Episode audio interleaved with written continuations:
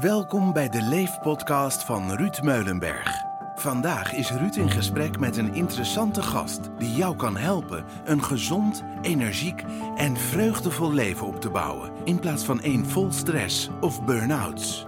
Zit jij echt te wachten op praktische handvaten en inzichten? Ben je het zat dat het leven nu niet loopt zoals je wilt? Ben jij klaar voor energie? Luister dan deze podcast en leef.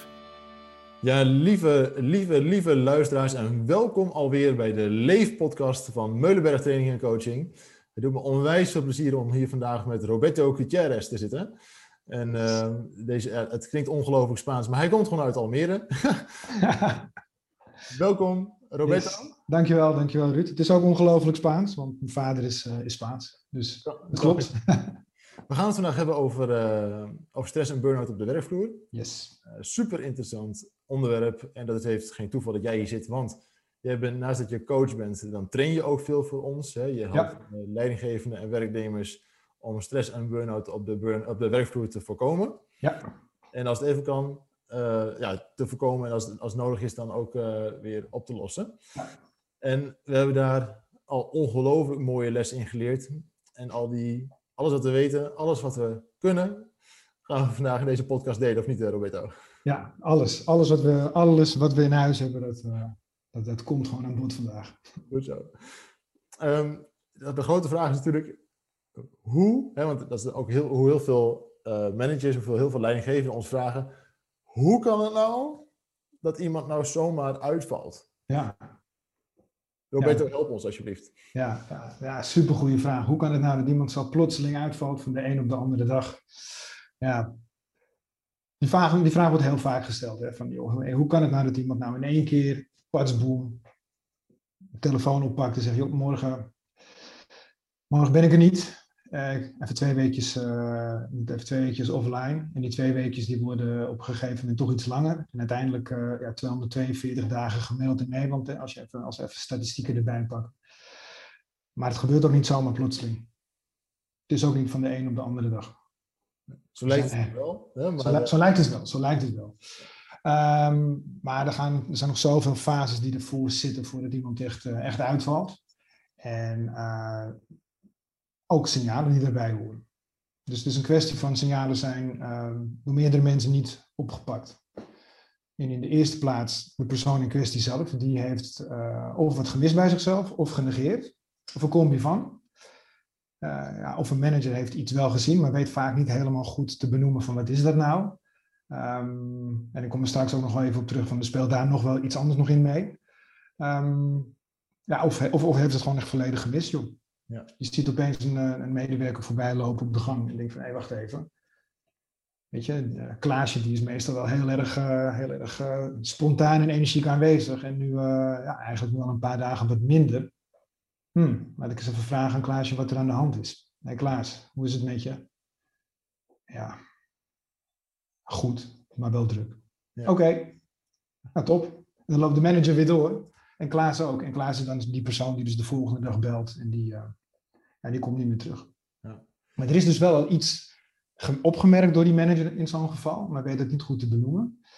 Uh, en weet dus ook niet zo goed daar verder op, uh, op te acteren. Van hey, als ik dat merk, dan wat moet ik dan doen?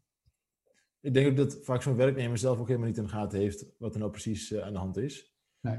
Ik hoor heel veel mensen, en dat, dat zien, we zien niet anders, maar heel veel vage klachten.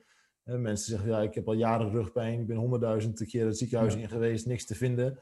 He, dus dat hoort er een beetje bij. He, en, of, of hoofdpijn, of, ja. of eczeem, he, wat, wat, wat, het ook maar is. Uh, opeens komt het allemaal bij elkaar, een pof.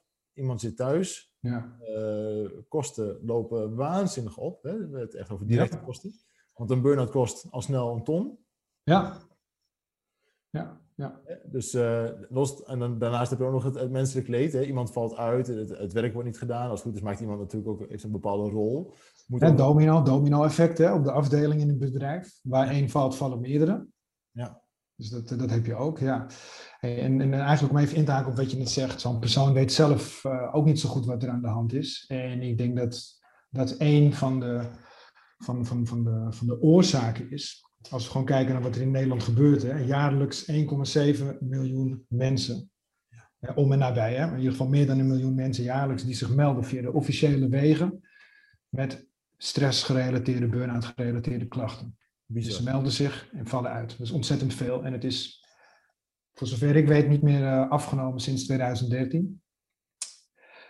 En ik denk, ik denk, ik heb daar een visie over. Uh, uh, ja, goed, en of die echt helemaal klopt, maakt mij niet zo heel veel uit. Het is gewoon wat ik meemaak in het veld en bij de klant. En het is gewoon dat er in de eerste plaats ontbreekt er gewoon basale, echt hele, hele, hele basic, basic kennis over wat is een burn-out en wat is stress. Ja, laten we er gelijk wat aan gaan doen. Ja, zeg je? Laten we er gelijk wat aan gaan doen. Ja, inderdaad. Inderdaad. Wat het interessante is natuurlijk, hè, ik sprak laatst met een aantal bedrijfsartsen. Uh, het gekke is dat er vaak wordt gedacht dat een burn-out komt door te veel en te hard werken. Ja. Of te veel hooi op je vork nemen. Ja. Wij zeggen dan altijd, nee, dat is niet zo, dat Nee. is het gevolg. Ja. Wat ligt daaronder, Roberto? Neem mij ons eens mee. Nou, wat eronder ligt. Ehm, als wij gewoon even kijken naar wat is stress in eerste instantie, want burn-out is gewoon het eindstation. Als we de, naar het verhaal, als we naar het verhaal kijken. Burn-out is het eindstation, dus eh, ja, het gevolg dat iemand harder gaat werken. Eh, en het gevolg daarvan eh, is dus uiteindelijk die burn-out. Maar wat er daar, daar, daaraan ten grondslag ligt, is uiteindelijk, als je gewoon kijkt naar de fysiologische stressreactie, is eh, een disbalans tussen, eh, tussen, tussen gas geven en, en remmen. Dus er is voor elke inspanning is er ook ontspanning nodig. Topsporters doen het ook niet anders. Ik heb wel eens een, ik heb wel eens een documentaire gezien over Arnold Schwarzenegger in zijn, in zijn, eh, op, op zijn top toen hij Mr. Olympia ging winnen hè, en toen hij bodybuilder was. En zijn concurrenten wisten niet zo goed hoe het kwam dat hij steeds won en hoe hij in zo'n topvorm, eh, hoe hij in zo'n topvorm verkeerde. Want wat zij gingen doen, ze gingen steeds meer trainen. En ze snapten gewoon niet wat Arnold Schwarzenegger deed. Want ze zeiden, hij ligt maar te slapen de hele tijd. Dus we zitten hier in zo'n voortraject voor die, voor, die, voor die wedstrijd. En dan zijn ze met z'n allen dus op één, één campus, zeg maar. Ja. En ja, die Arnold die zat maar gewoon eh, te slapen de hele dag. Hij trainde wel, maar tussendoor lag je alleen maar te pitten. En dat begrepen ze niet. Maar dat is eigenlijk ook best wel logisch als je gewoon naar topsporters kijkt. Want je hoort gewoon heel vaak van topsporters of voetballers dat ze heel veel trainen. Wat je vaak wat minder hoort, is dat ze ook heel veel eh, ontspannen om gewoon te kunnen blijven presteren. Dus ergens is die balans, die, die, die raakt zoek, waardoor mensen een hersteltekort gaan opbouwen. En dat hersteltekort, eh, als dat alleen maar gaat toenemen, dan gaan er klachten ontstaan. En als die klachten maar lang genoeg eh, blijven aanhouden, en als het hersteltekort alleen maar toe blijft nemen, dan gaat je lichaam energie mobiliseren. En op een gegeven moment is dat op. Dus als we even naar het fysiologische gedeelte kijken, is als je stress is in de basis positief, zolang je maar weer genoeg gas kunt terugnemen van je inspanningen. En als je dat dus niet doet en het hersteltekort dat blijft, maar, dat blijft maar groter worden, op een gegeven moment kom je dus in overspannenheid en dan op een gegeven moment zelfs in een burn-out terecht. Overspannenheid en burn-out is niet hetzelfde. Dat is vaak wel zo gezien. Stress en burn-out is ook niet hetzelfde. Ehm, en dat is eigenlijk wat er vooraf gaat. Nou, en wat kost dan zoveel inspanning? Het kan zijn dat iemand heel hard werkt, maar dat harde werken, dat is op zich niet, eh, dat is niet de oorzaak. Hè? Zoals jij dat zelf zegt, dat is het gevolg. En wat daar aan de grondslag ligt, joh, dat, dat kan inderdaad zijn eh, dat iemand misschien helemaal niet grenzen kan stellen. Dat iemand helemaal niet zo goed weet wat hij precies wil. eh, en op een plek zit waar hij helemaal niet tot zijn recht komt. Bezig is te voldoen aan verwachtingen van een werkgever zonder heel, heel erg na te denken, wat, ja, wat wil ik eigenlijk? Passen mijn, mijn, mijn waarden, past mijn visie op het leven en op de wereld, past het wel bij de visie en de missie van dit bedrijf? Eh, ja, daar wordt niet over nagedacht. Nou, mooi hè? Dus Daar vaak, wordt niet over nagedacht. Want dat is ook de reden dat iemand geen gas terug gaat nemen op het moment Ja. dat hij toch al merkt dat het fout gaat. Ja, Stel, je hebt, je hebt een wer- een werknemer die, die last heeft van een laag zelfbeeld en, en vindt dat hij moet presteren om iets Ja. of iemand te zijn. Ja, no way dat hij, dat hij de gas gaat teruggeven, eh, eh, Nee. terugnemen om, om weer even te herstellen. Dat gaat niet gebeuren. En het is belangrijk om te snappen dat dat dus heel veel energie kost. Dus, dus door dat lage zelfbeeld, doordat dat in stand blijft en wat vervolgens daarna gebeurt, het, het mechanisme wat daar, daar, daar, daar, waar, waar, zo'n persoon in terechtkomt en het gedrag wat zo'n persoon dan vertoont daardoor, dat kost gewoon heel veel energie. En als je dat dan terugkoppelt aan dat spannings-ontspanningsverhaal, die balans, En dus dat is een reden uh, waarom er meer energie gegeven moet worden. Meer dan nodig. Want één ding doen we als mensen niet, uh, Ruud. Misschien wij twee wel, en, en nog een paar anderen die, die hebben geleerd van, van, van, van, van het verleden. Maar één ding doen wij mensen niet. En dat is als we een tandje meer moeten inspannen, dat we eigenlijk ook een tandje meer moeten gaan ontspannen. Ik ken bijna niemand die dat heel, ik ik ken bijna niemand die dat heel bewust doet. Van, oh, wacht even, er wordt nu een tandje meer gevraagd. Dat betekent dat ik vandaag en morgen ook even een tandje meer, dat ik dan even een tandje minder ga doen, om het te kunnen compenseren. Maar als je puur naar die fysiologische balans kijkt, is dat gewoon nodig. Ik werk part-time, dat weet je. Ja. Dus ik, ik, werk die 24 uur die ik werk, werk gewoon, gewoon keihard. Hè? Dus daarvan moet ik ook gewoon keihard ja. herstellen. Ja, nou exact, exact, exact. exact. Maar uh, ja, dit kom ik gewoon heel vaak tegen. Dus ik kom vaak tegen dat mensen niet weten waarom, waarom ze iets doen. Ze doen het gewoon. Dus als jij dan inderdaad bijvoorbeeld hè, eh, een laag zelfbeeld hebt en je vindt dat jij gewoon moet presteren, maar helemaal niet weet waarom eigenlijk en waar het dan vandaan komt, joh, dan is het eigenlijk uh, dat hamsterrad, hè, dat bekende hamsterrad. Je blijft maar rennen en rennen en rennen en rennen en rennen. Ja. En uiteindelijk wordt dat noodlottig. Ja. Dat, is, dat is in de kern niet de oorzaak. Dus dat harde rennen is niet de oorzaak.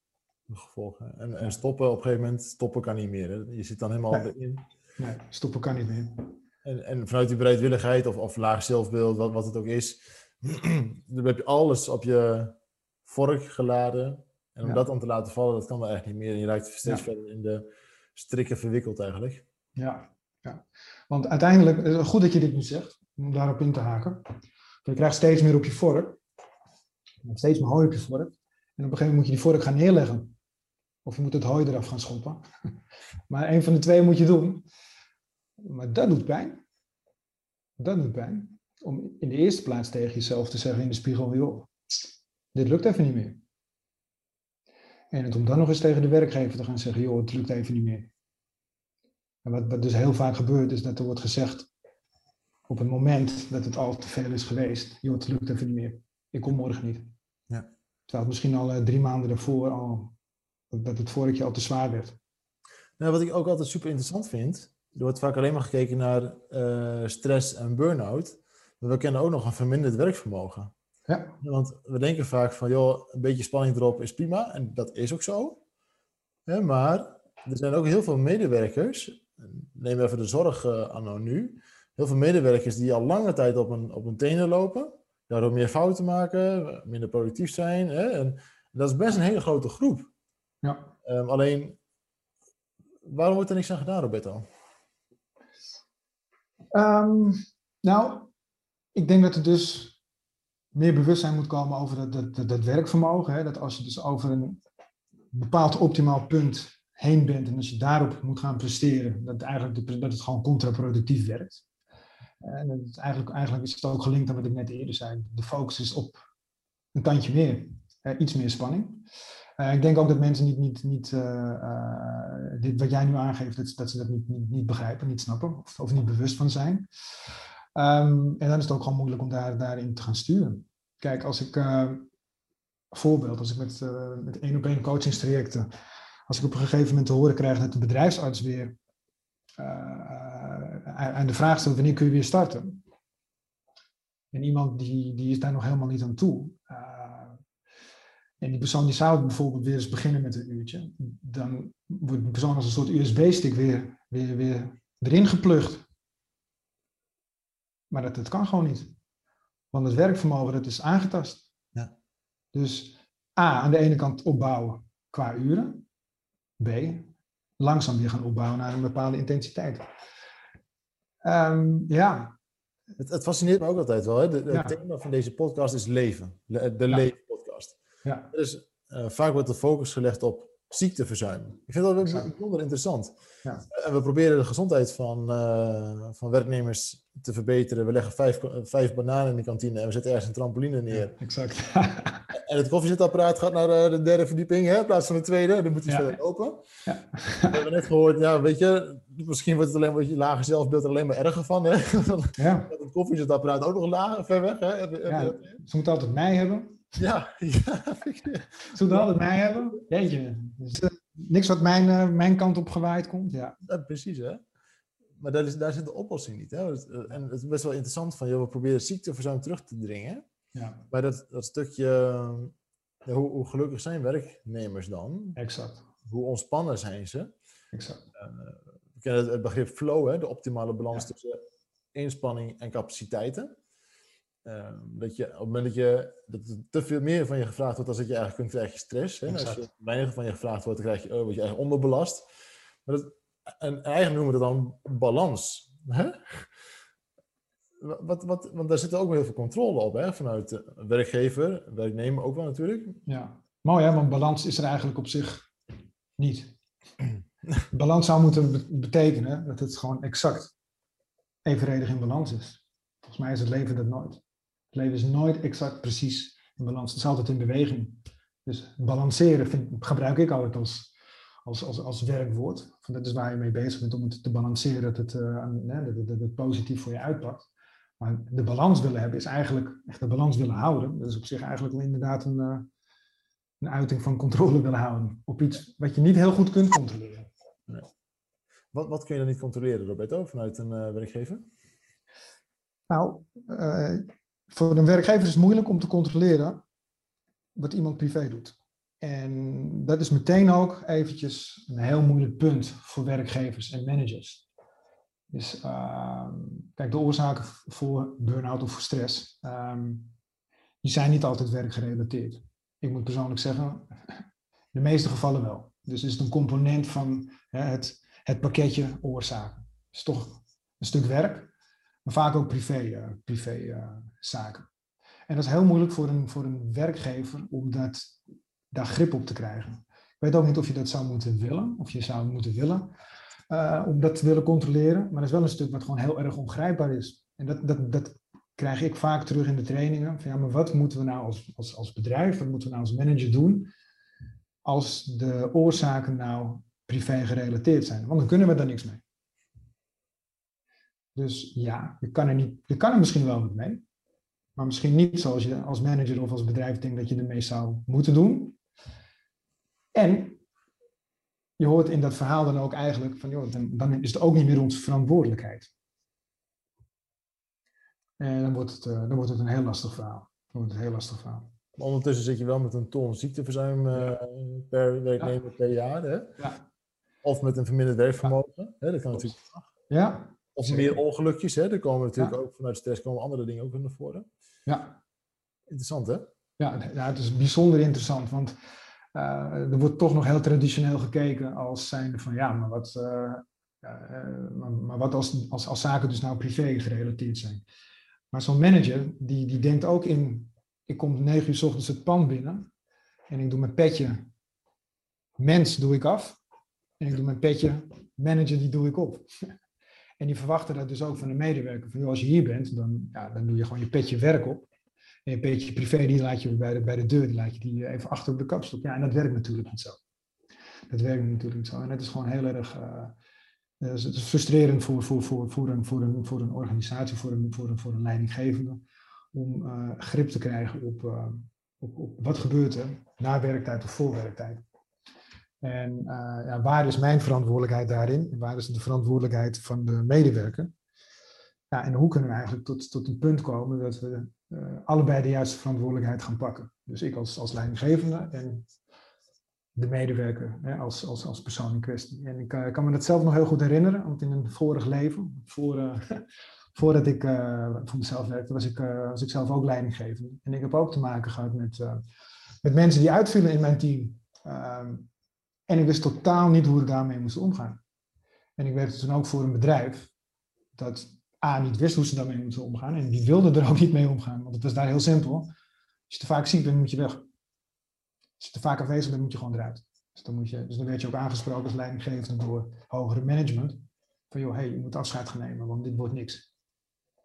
Ehm, maar ik weet zelf ook als leidinggever, joh, hey, hoe kan dit nou? Want ik ga ervan uit dat iemand in de basis niet de intentie heeft om, om, om slecht te doen. Hè? Of, of om, om het bedrijf dwars te zitten.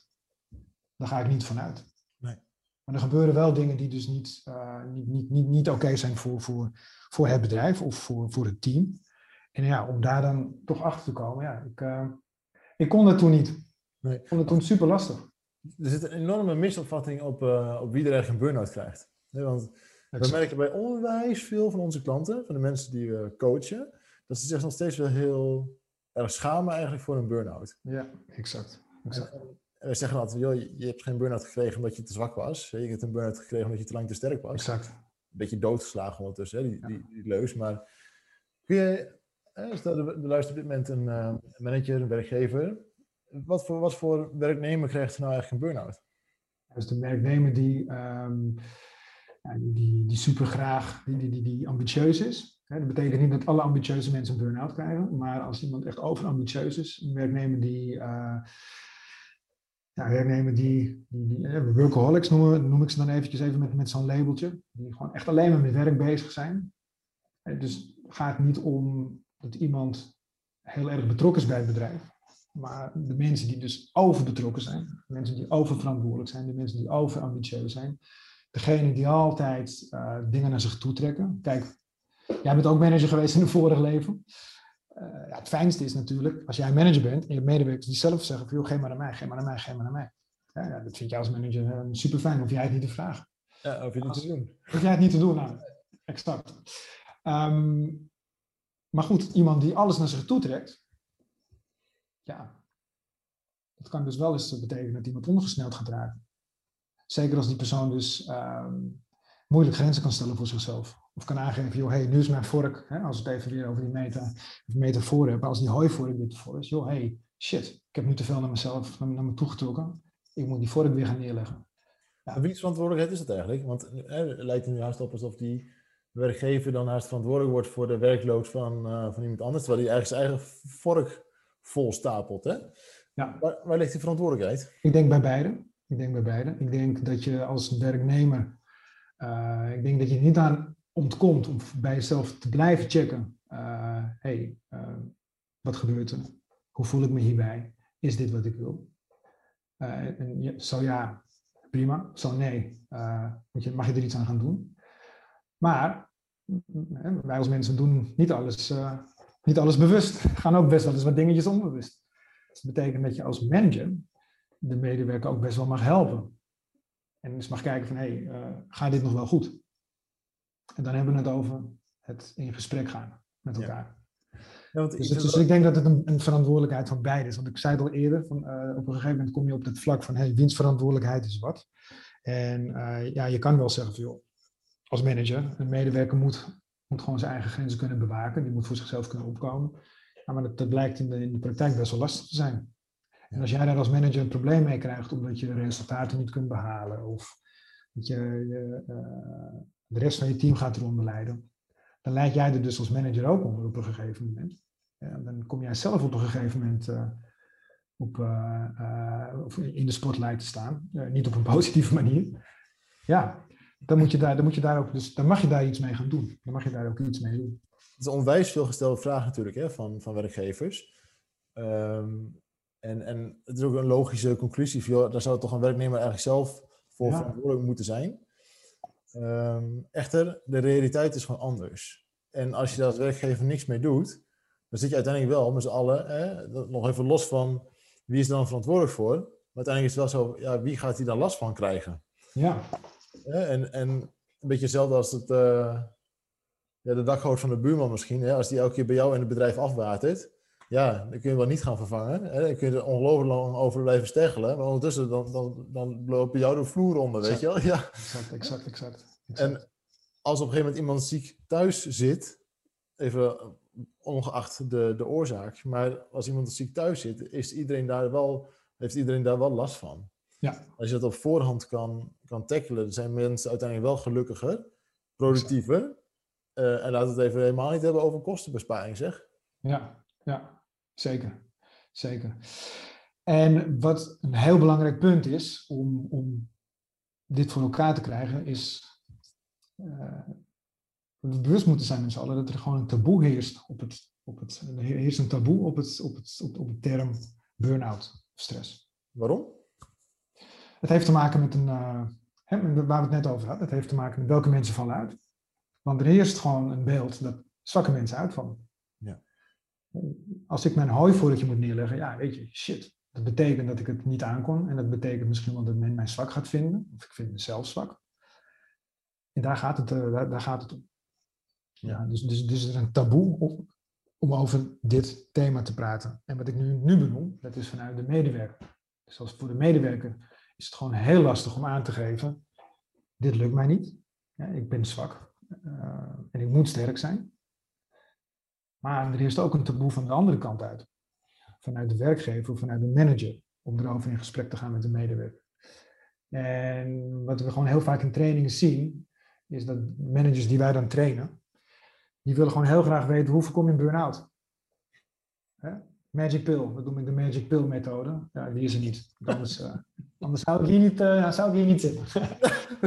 Waren we binnen, Roberto? Ja. Exact, als ze die magic pill hadden uitgevonden. Joh. Nee, dus uh, hoe mijn training vaak ook begin. dus toevallig ben ik daarop opgekomen een, een tijdje geleden. Is dat ik altijd begin met een, een, tekening van een pil. Een tekening van een bus en een tekening van een T-splitsing. Twee pijlen die allebei de andere kant op wijzen. En ze staan voor de eerste is de Magic Pill, die bestaat niet. De tweede is de bus. waar in de bus zit jij? Zit je voorin of achterin? Eigenlijk moet je gewoon achter, achter het stuur zitten van je eigen bus. Wat heel zuur is, als je achter het stuur zit van iemand anders bus. Dat is niet fijn. Dus je moet zelf kunnen bepalen, wat doet je bus? Ben ik autonoom genoeg? En hoe je dat voor elkaar gaat krijgen om achter, achter het stuur te gaan zitten, is dus kiezen. Dus te kiezen, ga ik linksaf of rechtsaf? Dus en als we het daar dan over hebben, in die trainingen, dan wordt, wordt men gelijk bewust van, oh wacht even, inderdaad, dit is niet een one size fits all oplossing. Die is er gewoon niet. En je moet als manager iets meer gaan doen dan even één, één protocol of één methode over alle medewerkers heen gaan plakken. En uh, waar managers, uh, niet iedereen, maar wat ik wel vaak terug zie komen in die training, waar ze op een gegeven moment mee te maken krijgen, is ja, Stel nou dat ik dat doe, wat we in deze training bespreken, hè? stel nou dat zo'n medewerker gaat huilen. Stel nou dat zo'n medewerker emotioneel wordt, of er komt een heel verhaal naar buiten waarvan, waar heel veel emotie omheen zit. Stel dat dat nou gebeurt. En dan stel ik de vraag, ja, ja stel, wat gebeurt er dan? En dan weet een manager niet zo goed wat, uh, wat hij of zij daarmee moet doen. Hmm. En ik vraag me, ja, wat zou je doen als je, als je in gesprek bent met je buurman of je beste vriend en er komt zo'n heel verhaal naar buiten? Ja, nee, dan ga ik wel, uh, dan ga ik wel gewoon, uh, dan bied ik een luisteren door of dan sla ik een arm eromheen of dan, ja, dan, dan, dan, dan, bied ik even wat steun. Ja, en vraag ik, wat maakt het dat je dat bij een medewerker niet doet? Nou, misschien moet je niet de arm om, de, om je medewerker heen slaan, maar hè, figuurlijk. Ja, en dan valt er soms een kwartje van, jeetje, zo heb ik het nog niet gezien. En soms is het over, ja, ik vind dat ver gaan. Dat kan. Maar het werkt twee kanten op. Dus er is een taboe in mijn ogen vanuit de medewerker om bij een leidinggever of bij de werkgever aan te geven, het is te veel voor mij.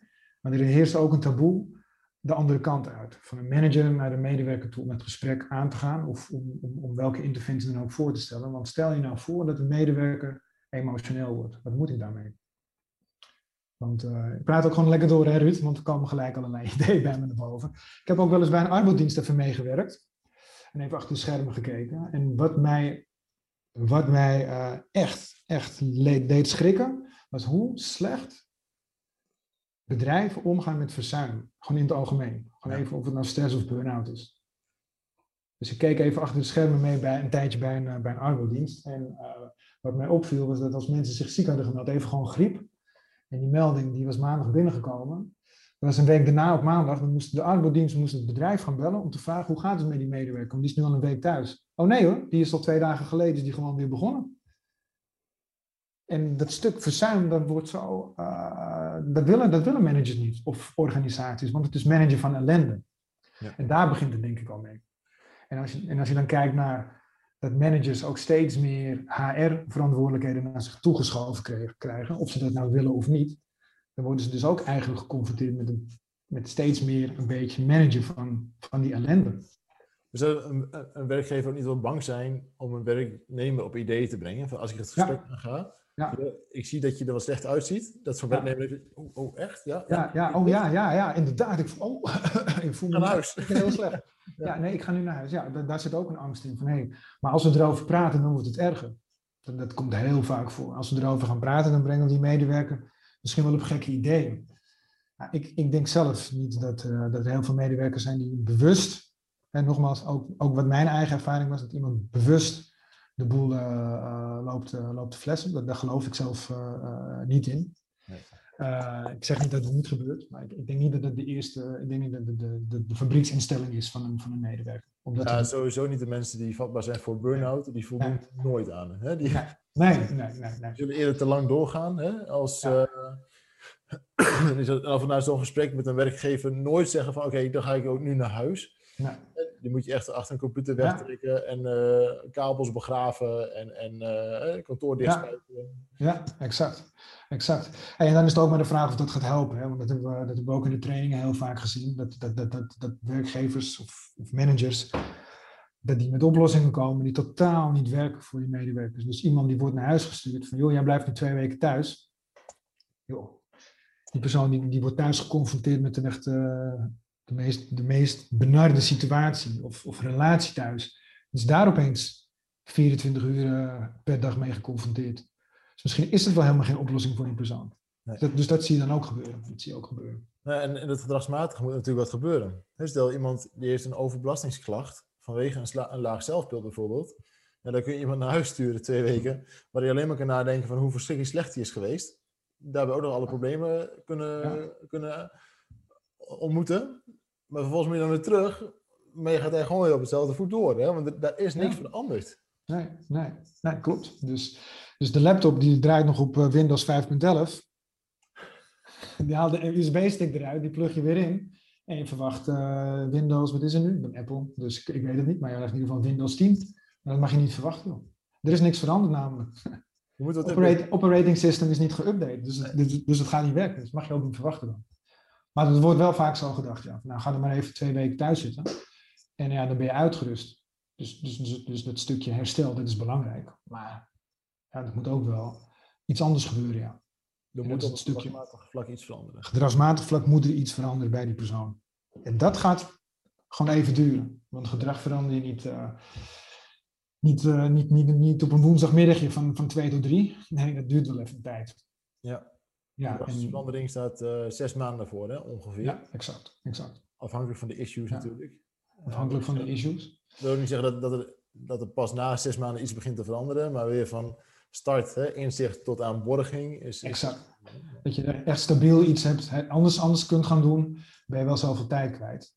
En wat, wat, uh, wat ook niet vergeten mag worden, is als iemand de tijd thuis zit en die persoon leert in de privéomgeving anders te, te, te, zich anders te gedragen. Ja, als dat weer in de werkomgeving moet, is wederom weer een andere tak van sport. Ja.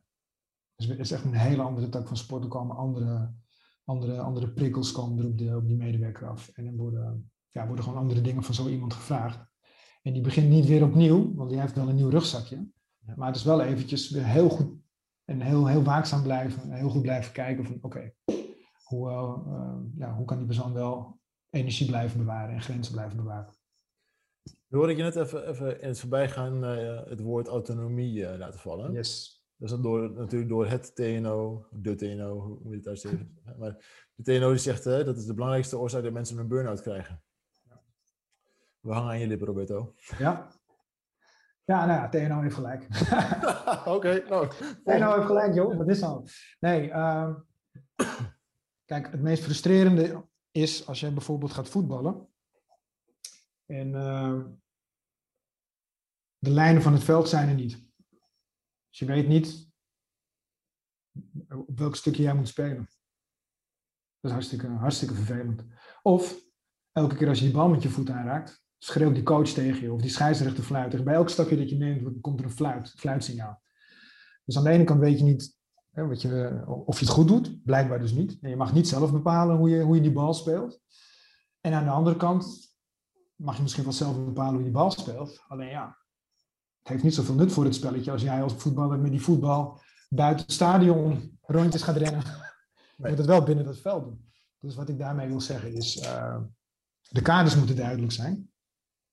En je moet vrijheid hebben om het te kunnen doen als voetballer, hè, als metafoor of als medewerker, om die bal te kunnen spelen zoals jij dat wilt.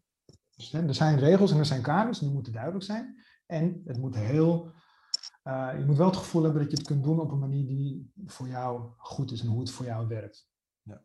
Autonomie eigenlijk het gat Tussen Ja. willen en moeten. Ja, exact. En Exact. werknemer die zelf ergens voor wil, die zelf de keuze maakt van ja, dit Ja. is wat ik wil. Ja, En, pas op hoor, want er zijn natuurlijk heel veel mensen die we coachen die zeggen ja, maar dat wil ik zo graag. En eigenlijk is dat, dat moet ik van mezelf. Hè? ja exact. Dit wil ik echt vanuit mijn hart, hè, vanuit mijn onderbuik. Die mensen die kunnen wel 80, 90 uur per week werken. En dat zie je natuurlijk ook vaak hè, van, van Ja. bedrijfseigenaren, die ooit het be- het bedrijf heeft opgezet, zich helemaal kapot werkt, nergens last van heeft.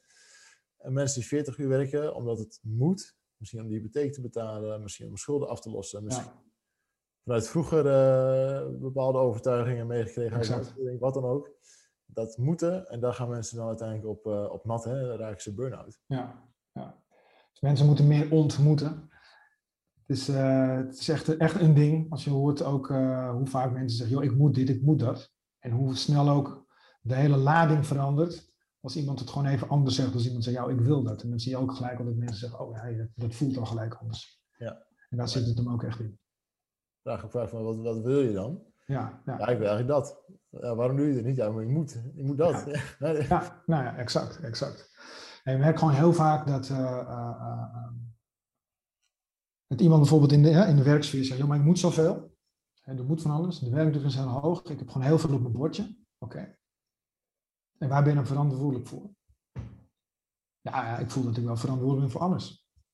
Oké. Maar heb je ook voor jezelf helder wat er dan van jou verwacht wordt? Nee, dat heb ik niet. En heb je het zelf helder wat jij wilt? Nee. Nee, eigenlijk ook niet. Joh. Dan is die autonomie natuurlijk helemaal zoek. Ja, daar ligt natuurlijk wel een rol voor een leidinggevende. Exact. Die eens een keer met zo'n met zo'n werknemer het gesprek aan gaat. Wat, wat wil jij nou eigenlijk? En daar hoeft niet, niet speciaal gelijk helemaal een psycholoog voor te zijn. Nee, Maar de vraag van wat, wat wil jij nou? En wat, wat zou jij nou eigenlijk willen in dit bedrijf? exact. Dat iemand eigenlijk ook gewoon, gewoon achter het stuur van zijn eigen bus gaat zitten, zodat hij kan sturen naar datgene wat hij ook daadwerkelijk wil. Ja, En dan ga je als werkgever ook de werknemers hebben die je ook graag wil hebben. Want dat zijn mensen die zelfstartend zijn, die voor veranderingen in een bedrijf kunnen zorgen, die karren kunnen trekken, puur en alleen omdat zij ergens voor hebben gekozen. exact. Maar als je daar op een controlerende manier, eh, weet je, ik heb zelf nu geloof ik 65 mensen aan het werk, alles bij elkaar. Als, ik, Mhm. als we iedereen gaan lopen controleren, dan is de sfeer binnen het bedrijf binnen een paar weken gewoon helemaal vernacheld. Exact. En dat, dat, dat, dat, is, dat is echt de, de werkplezierkiller, denk ik. En ik zeg gewoon, gewoon lekker eigenwijs ook denk ik, want eh, het is gewoon wat ik tegenkom. En dat is de angst. De angst. Dus je hebt een paar dingen anders willen doen als medewerker. En dat werd gewoon afgebrand, afgefikt. Dus de angst om het fout te doen, joh, dat zorgt ervoor dat mensen zeggen van weet je wat, ik vind het wel prima zo. En ik verdien gewoon mijn centen wel op deze manier. Terwijl er eigenlijk veel meer in kan zitten. Iemand zou veel meer kunnen floreren of kunnen, kunnen, kunnen, kunnen bloeien als die persoon. eh, ik, ik zeg altijd, iemand hoeft niet 180 graden eh, te veranderen. Soms hoef je maar echt gewoon, eh, echt gewoon maar één, of twee graden meer naar links of naar rechts bij te sturen. En het is gewoon pats, gaan. Helemaal in, in die flow zoals jij dat noemt. Maar als je wordt, als je wordt afgefikt steeds, of als, je, als, je- als, als, als er angst heerst in een bedrijf, joh, dat is echt de killer. Dan krijg je ook niet eens meer feedback. Dan kun je ook gewoon dingen niet meer gaan veranderen binnen, binnen, binnen je bedrijf. Mensen willen gewoon niet meer mee, meewerken. Dan moet het gewoon echt, hè, dan wordt het een 9 tot 5 mentaliteit. Maar dan ook echt gewoon, ja, we doen het maar gewoon. Want ja, het wordt van ons verwacht. Moet maar. Ja, kijk, zodra er angst gaat heersen, ergens, dan gaan mensen kiezen voor veiligheid. Hè? Dan gaan Exact. ze het droog houden eigenlijk. Hè? Ja. Ehm, en dat is eigenlijk net wat je niet wilt als leidinggevende. Want als leidinggevende wil je ook graag bepaalde taken kunnen delegeren. En als iemand uit angst dat niet durft, dan ben je eigenlijk als leidinggevende continu een vraagbaak van, joh, hoe moet dit? Hoe moet dat? Hoe moet dit? En de reactie is dan eigenlijk, ja, Ja, kun je dan helemaal niks alleen? Jawel, dat kan iemand wel. Alleen die veilige omgeving daarvoor is er niet. exact. Dus waar er angst is, is er een gebrek aan veiligheid. En dan gaan mensen dat op hun eigen manier invullen. En dat hoeft dus niet de beste manier te zijn voor die persoon, slash voor het bedrijf of voor de afdeling. Het interessante is alleen dat 99 van de 100 keer een manager of leidinggevende ook een werknemer is. Ja, exact. Nou komen de knoop, Roberto. Ja, ja exact. exact. Hey, en dat is ook waarom we bijvoorbeeld in die trainingen eigenlijk ook eh, de focus hebben op hoe sta jij zelf als manager eh, zeg maar in de wedstrijd? Hoe ga je zelf om met stress? Hoe autonoom ben jij zelf? Hoe, uh, in hoeverre ga jij achter, achter het stuur zitten van jouw eigen bus? Ja, want joh, de deur van kwetsbaarheid die gaat altijd naar binnen toe open. Ja. Dus als jij echt met een medewerker echt, echt, echt voor verbetering wilt staan, als je echt, echt wilt dat, dat er verandering komt, zul je daar als, als manager ook op een bepaalde manier moeten instaan. En het kan heel goed zijn dat jij, dat jij onbewust het verkeerde voorbeeld geeft. Als jij wil dat iemand uh, niet meer tot tien uur s'avonds mails beantwoordt, maar jij doet het wel als manager, ja. Weet je? Heb je toch even een spiegeltje waar je even in mag kijken. heb je, dat heb je wel even nodig dan. En managers zijn ook gewoon medewerkers. Dus managers zijn vaak ook, uh, zitten vaak ook in een, in, in een, in, een, uh, in een positie waarbij er weer een laag boven zit. En als we het dan ook over angst hebben, joh, dan gebeurt daar ook weer hetzelfde. Misschien wel op een andere manier dan bij iemand die op de vloer staat. Ik heb ook wel eens gehoord, hoe hoger je in de, in de organisatie komt, hoe minder empathie er is. Ja. Ja, dus echt de CEO's van een top CEO's van grote bedrijven, die zijn veel minder empathisch dan bijvoorbeeld een, een teamleider op, een, uh, ja, op, op, op de kantoor, op, op een kantoorvloer of afdeling. Omdat die gewoon veel meer moeten dealen met hè, al die menselijke dynamieken. En als top CEO gaan ze vanuit dealing met managers, dan kun je gewoon eigenlijk best wel heel directief zijn, zonder dat er, wat er dan gehoopt wordt, zonder dat er dan te veel gedoe uitkomt. Nou, nu heb ik zelf best wel veel CEO's, directieleden gecoacht. Ja. Um, en wat ik vaak ook merk, dat daar, het is ook gewoon een ander slag mens. Ja. En dat moeten we ook niet vergeten. Een, een, visie op hoe dingen zouden moeten of zouden kunnen, is vaak heel anders. Hè? Exact. Um, je wordt ook echt een ander mens als je een bedrijf hebt of aanstuurt waar duizend mensen in werken. Zeker. Je bent gewoon met hele andere issues bezig. En je kunt, denk ik, het wel een beetje een aanname. Je kunt ook wel zeggen dat mensen die uh, op een bestuurlijke functie zitten, per definitie ook veel meer bezig zijn met wat ik wil, wat ik moet. En ze hebben ook veel meer de kans om te zeggen van ja, maar dit is wat ik wil. Sterker nog, daar worden ze ook voor betaald. Ja. Dus de kans dat iemand in de top, weet je, er branden nog genoeg op, hè, laten we het even helder hebben, anders hadden we geen werk meer. Maar um, de mensen in de top, top, directieleden, et cetera, uh, ook opbranden. Uh, of, of juist minder op, opbranden. Dan weet je, dat, dat er ook gewoon dat daar veel meer een keuzemogelijkheid zit tussen wat je wilt en wat je moet. Ja, dus, dus als we het over autonomie hebben, die is gewoon veel groter bij iemand die aan de top zit. Ja. Als het jouw bedrijf is, dan ben jij sowieso bezig met het te creëren naar hoe jij denkt dat het moet en hoe jij, hoe jij het wilt.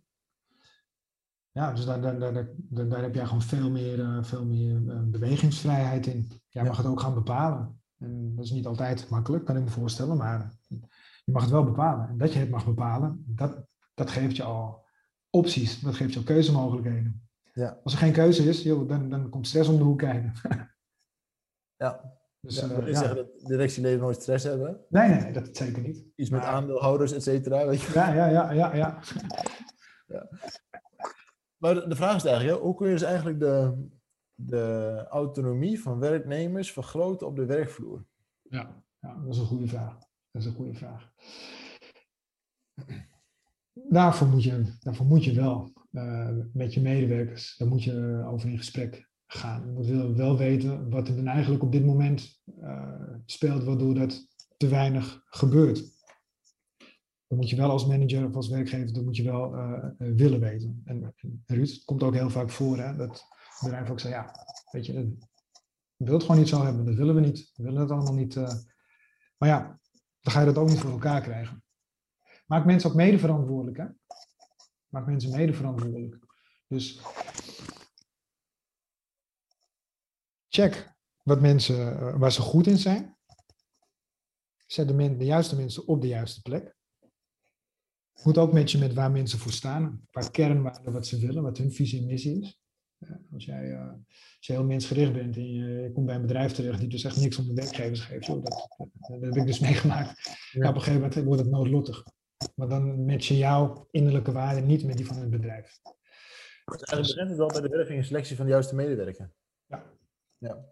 En ehm ik heb heel veel sollicitatiegesprekken gevoerd. En eh, achteraf moet ik altijd wel een beetje lachen, want je, je neemt iemand eigenlijk aan eh, op basis van twee of drie gesprekken van een uurtje, of misschien ietsje langer of misschien ietsje korter. Ja, je weet nooit aan de voorkant helemaal zeker of iemand op de juiste plek zit. Maar dat gaat zich vertalen. En daar, moet, ja, maar daar ben je denk ik ook de manager voor. Om daarmee om dat in de gaten te houden, om dat te sturen, om daarin te faciliteren. Dus ik denk dat je aan de ene kant uh, dus moet kijken, wat willen wij als bedrijf? Wat, zijn onze, wat is onze missie? Wat is onze visie? Wat zijn onze doelen? Hoe vertaal je dat naar de werkvloer? Maar het moet ook duidelijk zijn voor een medewerker. En ik kom, ik kom vaak tegen dat medewerkers gewoon eigenlijk helemaal niet zo goed weten wat, wat, wat, de, wat de doelen van het bedrijf zijn of, of missie. Laat staan met hun eigen functieomschrijving is. En ja, als je het daar dan over hebt, eh, dan heb je ook weer over, over, over, over een beeld dat men heeft. Het, is niet oké om je alleen maar aan je functieomschrijving te houden. Ja. Het wordt ook gevaarlijk als je van alles gaat doen waar jij A, geen, geen, geen, geen, geen energie van krijgt. En B, wat ook niet bijdraagt aan je eigen waarde of die van het bedrijf. Ja. Dat, je maar van, dat je maar wat aan het doen bent. Dus, dus heel vaak vragen mensen, weet je wel wat er van jou wordt verwacht? Nou, nee. Nou, en dat is denk ik een, een, een schone taak voor manager en voor, voor, voor, voor medewerker om, om in kaart te brengen van wat wordt er van je verwacht en wat wil jij zelf daarin. Ja, precies. Dus van werkgever uit naar werknemer, joh, dit is wat er van je verwacht wordt. Ja. Maar ik vind dat de, een werknemer heeft natuurlijk wel een haalplicht in. Als je niet helder krijgt wat er van je verwacht wordt, ga je dan ook vragen. Ja, want exact. het is wel over je eigen gezondheid gewoon. Hè? Exact. En ik denk als, als alle partijen, en zo werkt het natuurlijk, alle, alle partijen moeten eigenlijk hun ding doen. en dan gaat het wel goed komen. Maar je hebt het daar ook wel over communicatie. Ja. Uh, ik gaf zelf ooit eens een training.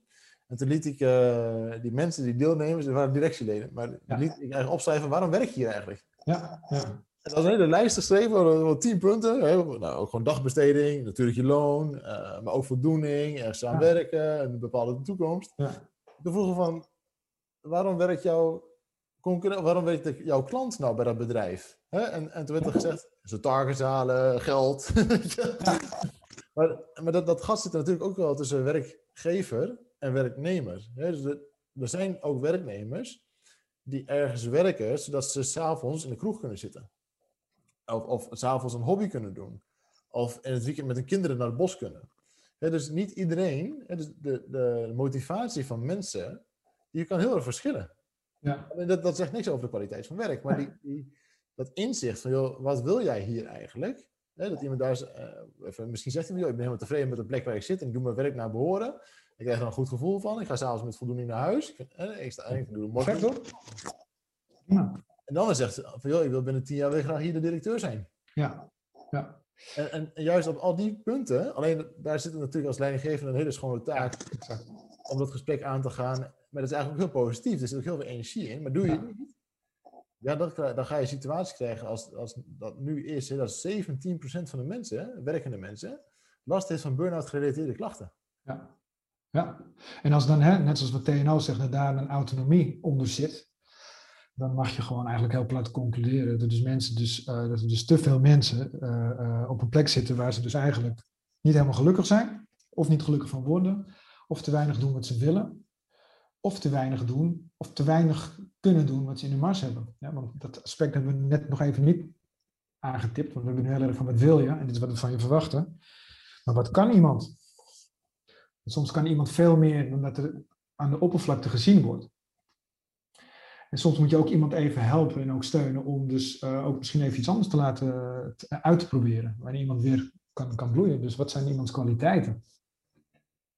Ook belangrijk denk ik om mee te nemen in die mix. Dus wat kan iemand? Wat wil iemand? Wat verwachten wij? Nou, en hè, dan zou je dat in een heel mooi Venn-diagram kunnen zetten. En dan heb je zo'n sweet spot in het midden.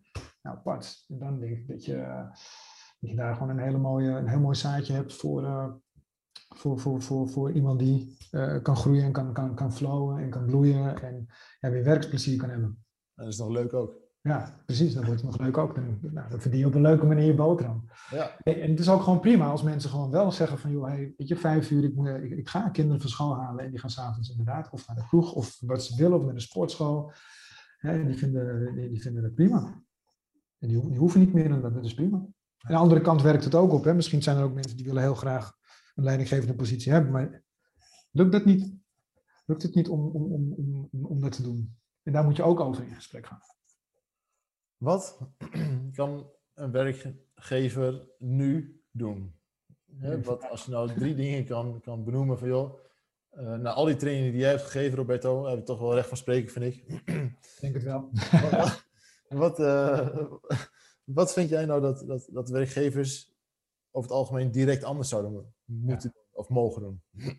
Ja. Mogen doen, zullen we dat zeggen? Ja, ja, ja mogen doen. Um, ik ga het. Uh, ik heb hier natuurlijk al even over nagedacht, uh, omdat ik gewoon dit steeds tegenkom.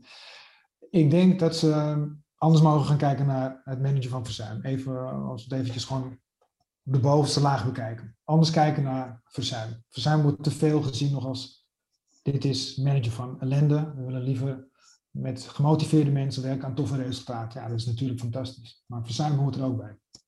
Verzuim hoort erbij, want iemand wordt ziek. We hebben het nog niet eens over burn-out, maar gewoon verzuimmanagement in het algemeen. Daar mag, mag anders naar gekeken worden. Um, ik denk dat bedrijven, als zij meer willen doen om burn-out op de werkvloer te kunnen voorkomen, dat ze ook anders mogen gaan kijken naar stress en burn-out. Dus dat betekent dat ze, ik noem het de basics over, dat ze, dat ze meer mogen weten over de basics van stress en burn-out. Moet je, moet, moet, moeten er nou binnen, binnen, binnen een bedrijf als bijvoorbeeld, ik noem maar wat, Heineken, moeten daar nu uh, duizend, uh, duizenden stress- en burn-out coaches rond gaan lopen? Nee, dat denk ik niet.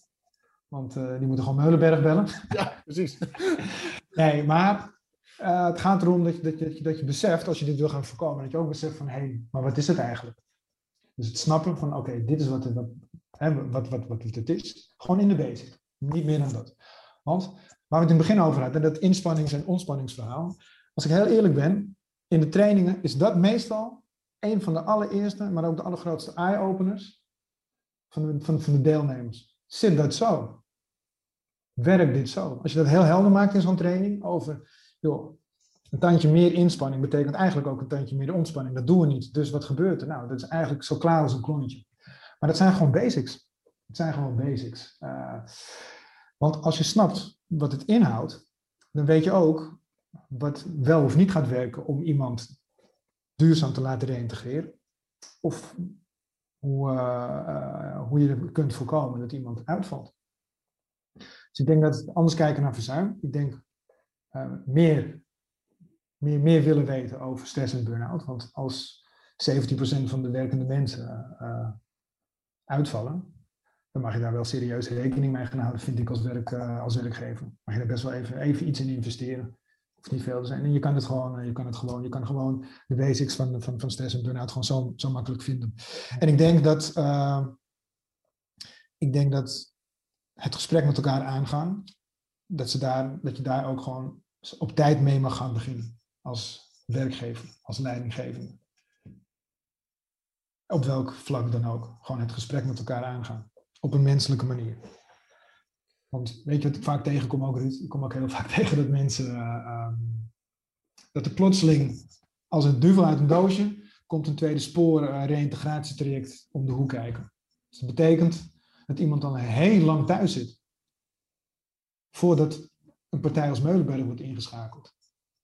Ik ben persoonlijk ben ik niet de bewaker van, van, hè, van hè, de, wetverbetering poortwachter. Ik neem het wel mee. Dus ik vraag altijd wel van, joh, hoe, lang, hoe lang ben je al niet werkzaam? Maar vaak komt zoiets als een duveltje uit een doosje. Zegt iemand, joh, ik ben met de arbeidsdeskundige opeens in gesprek en het gaat nu eens over reïntegratie hey, maar ons traject is pas, pas gestart, joh. We zijn net een maandje bezig. Dat betekent dus dat, dat er bijna een jaar, dat er, dat niet adequaat is ge, geacteerd hierop. Dus iemand zit al bijna een jaar thuis, hè? En dat heeft gewoon te maken met dat op tijd het gesprek aangaan. Op tijd het gesprek aangaan. En het heeft ook te maken met het stukje van verzuimmanagement, dat anders gaan zien en daar gewoon echt over, over, over durven te gaan praten. Maar ik denk ook als, als, als, als managers ook gewoon durven te kijken van hoe ga ik zelf om met stress? Hoe is het voor mij om stress te ervaren? Wat, wat, wat, wat, wat gebeurt er met mij als ik, uh, als ik onder druk kom te staan? Uh, dan, gaat, dan komt de wederzijds begrip namelijk. Ja, daar ook open over te zijn. Hè? Ook, open, ook open over te zijn, inderdaad. Ja. ja. Nou, we hebben op onze website natuurlijk ook een toolkit hè, bij, uh, bij gratis, dat, dat werkgevers helpt om uh, het gesprek aan te gaan hè, op een hele eenvoudige stappen. Want ja. zo'n gesprek aangaan, dat hoeft niet een heel psychologisch gesprek te gaan. Ja. Ieder, ieder mens Hè? En dat is natuurlijk de menselijke maat waar we altijd wel vaak naar, naar streven, ook wel vaak Zeker. praten. De mens, ieder mens kan, kan vragen, hoe gaat het met je? Ja, exact. En dan ook nog even vijf, vijf minuten even je mond houden of zo, weet je wel? ja. ja. Ja, en ook, ook daarin onderkennen van ja.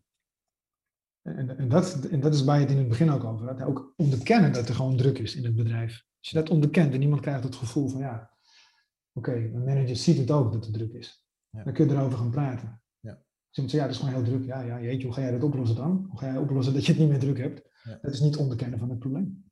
En, en, dat betekent niet dat je niet meer mag presteren. Dat betekent, nee, exact. Dat betekent ook niet dat je geen targets meer hoeft te halen. Nee. Dat betekent alleen dat je minimaal dezelfde hoeveelheid on, uh, herstelt ja. dat je inspant. Exact, exact, exact. Als we dat een beetje vasthouden, dan blijft het wel gezellig. Ja, ja zo is dat. en die toolkit die, wij, die we op de website hebben, weet je, die, is, die is gewoon, denk ik, uh, echt de eerste stap voor een, voor een werkgever om, uh, om hier iets mee te gaan doen. Dus een eerste handvat die ze vast kunnen pakken. Want uh, het komt gewoon heel vaak voor dat een bedrijf contact opneemt. Zeg, we, willen, we willen gewoon werken aan, aan het verlagen van het verzuim. we willen werken aan het voorkomen van burn-out. En als je dan even doorvraagt, weten ze eigenlijk helemaal niet waar ze moeten beginnen. Nee. Vaak zeggen ze aan de voorkant, ja, maar we hebben al, we hebben al wat. Uh, ja, we doen al best wel wat hoor. Nou, dan komt inderdaad het fruit in de kantine. Of, uh, of, of, wat bedrijfsfitness. Of inderdaad koffieapparaat op de derde verdieping. Hè, dat mensen gewoon meer gaan bewegen. Dus de sexy kant, de sexy kant van vitaliteit, hè, van de vitaliteitstrend, die sexy kant, die wordt, ja, daar is volle focus op. Want hè, dat, is, dat is makkelijk. Dat is leuk. Beetje bewegen, gezond eten. Ja, dat zijn maar een paar aspecten. Hè. Dus, dus eh, het, echt het aangaan van waar zit nou echt de pijn, waar zit die angel nou? nou? Dat is spannend voor iedereen. Spannend voor medewerkers om over te praten. Het is ook heel spannend voor managers om gewoon heel kwetsbaar daarin te zijn. Want misschien ligt het wel heel aan de manier van leidinggeven. Misschien ben je als manager wel heel erg uh, een onderdeel van, van de problematiek. En hoe jij dat doet zonder dat je dat goed weet. En daar, daar, daar mag ook over gesproken worden. En, uh, maar, maar bedrijven weten gewoon niet zo goed waar ze moeten beginnen. En dat begrijp ik ook wel. Dat begrijp ik ook wel. Waar, waar begin jij? Want eh, die, ik hoor die vraag niet anders, Roberto. Hè? En, dat, dat gooi ik allemaal bij jou over de schutting of bij een van je trainingscollega's, weet je wel. Ja. Dan uh, zeg jongens, uh, ik wil er eens weer succes ermee. Ja, exact. Laten we het eens even helder maken. Hè? Want iemand, uh, begin jij zo met eerste trainen, Roberto? Nee, nee, nee, nee, nee, zeer zeker niet. Zeer zeker niet. Zeer zeker niet. Wat, ik, wat wij doen, is dat wij eerst gaan, in gesprek gaan. En wij noemen dat een, een meedenksessie. Dus we houden eerst een meedenksessie. Wat ik, wat ik persoonlijk eerst doe, neem eerst, neem eerst even contact op en dan hoor ik even aan wat, wat, uh, ja, waar, waar, waar zo iemand tegenaan loopt. Zo'n zo'n HR-manager of, of, of, een directeur of wie dan ook. En dan gaan we een afspraak maken voor een meedenksessie. En dan wil ik het liefst doen met iemand die iets, iets, iets kan beslissen ook. Zodat er ook uh, ja, gewoon snel besluiten genomen, zodat snel besluiten genomen kunnen worden. En dat kan zijn dus dat ik dat alleen doe, of dat ik het met, met, met een trainingscollega doe. En dan gaan we een meedenksessie uh, beginnen. En een meedenksessie is eigenlijk uh, net een soort van kennismaking of intake wat je in een coachgesprek hebt. Alleen heb je dit nu bij een werkgever. En dan gaat het, uh, en dan gaat het over iets anders dan wat zij denken dat het om gaat. Ja. Want wat ik doe, samen met mijn collega's, is dat we gaan kijken van wat gebeurt er nu? Waar gaat het nu mis? Ja, we hebben nu een verzuimpercentage van uh, uh, Huppel de Pup, uh, 6, 7 procent, nou hoog prima. Wat wil je ermee? Ja, dat willen we verlagen. En wat, wat, gebeurt er dan nu? Wat doen, wat doen die medewerkers nu dan? Of wat, doen de mensen waar dit om gaat? Ja, ze zitten allemaal op hun eigen eilandje. Oké, dus wat wil je dat er na die training gaat gebeuren? En dan ga je dus kijken van wat, wat, is de huidige situatie? En misschien verbaast het je, maar misschien ook niet, want je hebt zelf heel veel trainingen gegeven op die eerste vraag. Wat wil je nu eigenlijk? Nou, dan wordt het dan een beetje stil. En als je zegt, hé, maar wat doen ze nu dan? Wat is nu de huidige situatie? Nou, dan wordt het heel moeilijk te beschrijven. En waar wil je zo meteen dan naartoe door die training? Wat wil je dan dat, dat er zo meteen, uh, wat, die medewerkers, wat die medewerkers gaan doen, wat die deelnemers gaan doen aan die training? Ja, dat is echt iets om over na te denken. Dus daar helpen wij ze bij. Daar helpen wij ze bij. Door gewoon vragen te stellen. En door vooral niet een, uh, een, een kant-en-klaar programma aan te bieden. We hebben natuurlijk wel bepaalde vaste elementen in zo'n training. Maar we willen natuurlijk heel erg bij, heel erg aansluiten bij de praktijk van de, van de, van de organisatie. Dus zo'n meetingssessie gaat echt heel erg uh, op het niveau van maatwerk. Van wat is jullie probleem, waar lopen jullie tegenaan? En wat willen jullie anders hebben? En dan, gaan wij, uh, en dan maken wij daar een trainingsaanbod op. En dat kan dus zijn dat, dat voor, de ene, voor het ene bedrijf is het, uh, joh, wij willen weten hoe herken je stress? En wat, kunnen wij er, wat kun je daar dan doen op individueel niveau? Of, je hebt, of we hebben soms trainingen waarbij managers echt leren hoe ze, hoe, hoe ze op een bepaalde manier in gesprek gaan met medewerkers over stress. Op een manier dat die medewerkers zich niet afsluiten. Eh, dat die medewerker niet alle deurtjes en raampjes dicht doet, maar dat je het echt ergens over hebt. Uh, dus dat verschilt gewoon. Het spectrum dat is, dat is heel groot. Maar zo'n metingssessie dat is altijd de eerste, de eerste stap voordat, uh, voordat er ook maar iets van een offerte of een, of een trainingsplan komt. Dus ja. Dat, ja, je kan niet, je kan niet een standaard workshop of een training aanbieden. Nee, iedere die situatie is anders. Ja. En we spelen natuurlijk ook hartstikke vals. Want er lopen bedrijven in, bedrijf uit, we weten waar we op moeten letten. Exact. en van de buitenkant heb je toch altijd een frisse blik die je als, als, als intern gewoon niet hebt. Hè? Je zit toch in je eigen situatie. Ja. Roberto, ik, ik denk dat we nog wel, nog wel drie, vier uur door kunnen gaan. We proberen dat in de podcast een beetje onder een uur te houden. Ja. Ik denk dat we wel heel veel podcasts kunnen maken, Roberto. Hè? Ja, ja, ja. Dit, dit onderwerp, dat, uh, ja, je kan maar door blijven gaan. Het, het, het, uh, het raakt op zoveel uh, vlakken bijna. Ik denk dat iedereen zich er wel in kan herkennen. Dat heel veel bedrijven zich hierin kunnen herkennen. Maar we hebben denk ik nog genoeg materiaal om nog met, nog met podcasts te vullen, Ruud. Roberto, als elke afsluiting van elke podcast die we hebben. Er zijn mensen die op dit moment de auto hebben geparkeerd, uh, van de fiets afgestapt zijn, gestopt met het uh, lopen met de hond. Ze hangen aan je lippen. Wat kan iemand nou doen? Eh, stel een leidinggevende beluistert dit nu. Wat kan iemand nou doen als hij hiermee aan de slag wil gaan? Ja, ik denk voor leidinggevenden of medewerkers denk ik dat het um, heel belangrijk is om te beseffen dat het niet erg is om, um, om je kwetsbaarheid te tonen kwetsbaarheid klinkt in mijn ogen als iets supersterks. En ik denk dat, je, dat we het met z'n allen ook wat meer mogen omarmen. Ik denk dat het, uh, dat het echt een kwaliteit is als je kwetsbaar kunt opstellen. Uh, en ik denk dat, het, dat we dat gewoon met z'n allen veel meer mogen doen. Want uh, ik denk dat dat de sleutel is. Beide kanten op. Dus als medewerker mag je wat kwetsbaarder opstellen. En die stap nemen om aan te geven wat wel of niet meer gaat. En ik denk als manager mag je ook kwetsbaar zijn door gewoon eens die stap te nemen en gewoon eens dat gesprek aan te durven gaan. Ja. Wat gebeurt er nou als je met iemand in gesprek gaat en het wordt emotioneel? En wat als nou blijkt dat jij het niet kunt oplossen als manager? Maar je kunt wel op een andere manier voor die persoon zijn. Het gaat om die eerste stap, die kwetsbaarheid. Dat is, dat is wat ik uh, mensen wil meegeven. Open en eerlijk. Open en eerlijk. Want daarmee, daarmee denk ik dat we dat, dat taboe, wat er heerst op stress en burn-out, ik denk dat dat het medicijn is tegen dat taboe open en eerlijk. Gewoon, uh, je mogen uit, je durven te uit. Ja, lieve, lieve luisteraars. Mocht je nou herkennen in deze podcast en denken van, jongen, dit is echt waar ons bedrijf behoefte aan heeft. Uh, laat het dan even weten. Hè. Deel deze podcast. Zet hem in een nieuwsbrief van je bedrijf. Deel hem met collega's. Hè. En als je geen tijd hebt om een uurtje hiernaar te luisteren, dan weet je al dat er ergens iets fout gaat eigenlijk. Hè. Deze informatie is gewoon belangrijk. Um, als je vragen hebt, hè, uh, stuur een mail naar info.ruudmeulenberg.nl. We, geven deze trainingen informatie ook in, in het Engels. Hè. Kijk eens op uh, bijvoorbeeld. Uh, Meulenberg op het Engels, Miltain komt eruit.com. Um, maar deel deze podcast. Laat een comment achter. Zorg ervoor dat je die informatie niet voor jezelf houdt. Uh, want samen dienen we daarmee de wereld. En daarmee maken we allen het een beetje gezelliger, een beetje mooier. En gaan we ervoor zorgen dat we leven in plaats van overleven.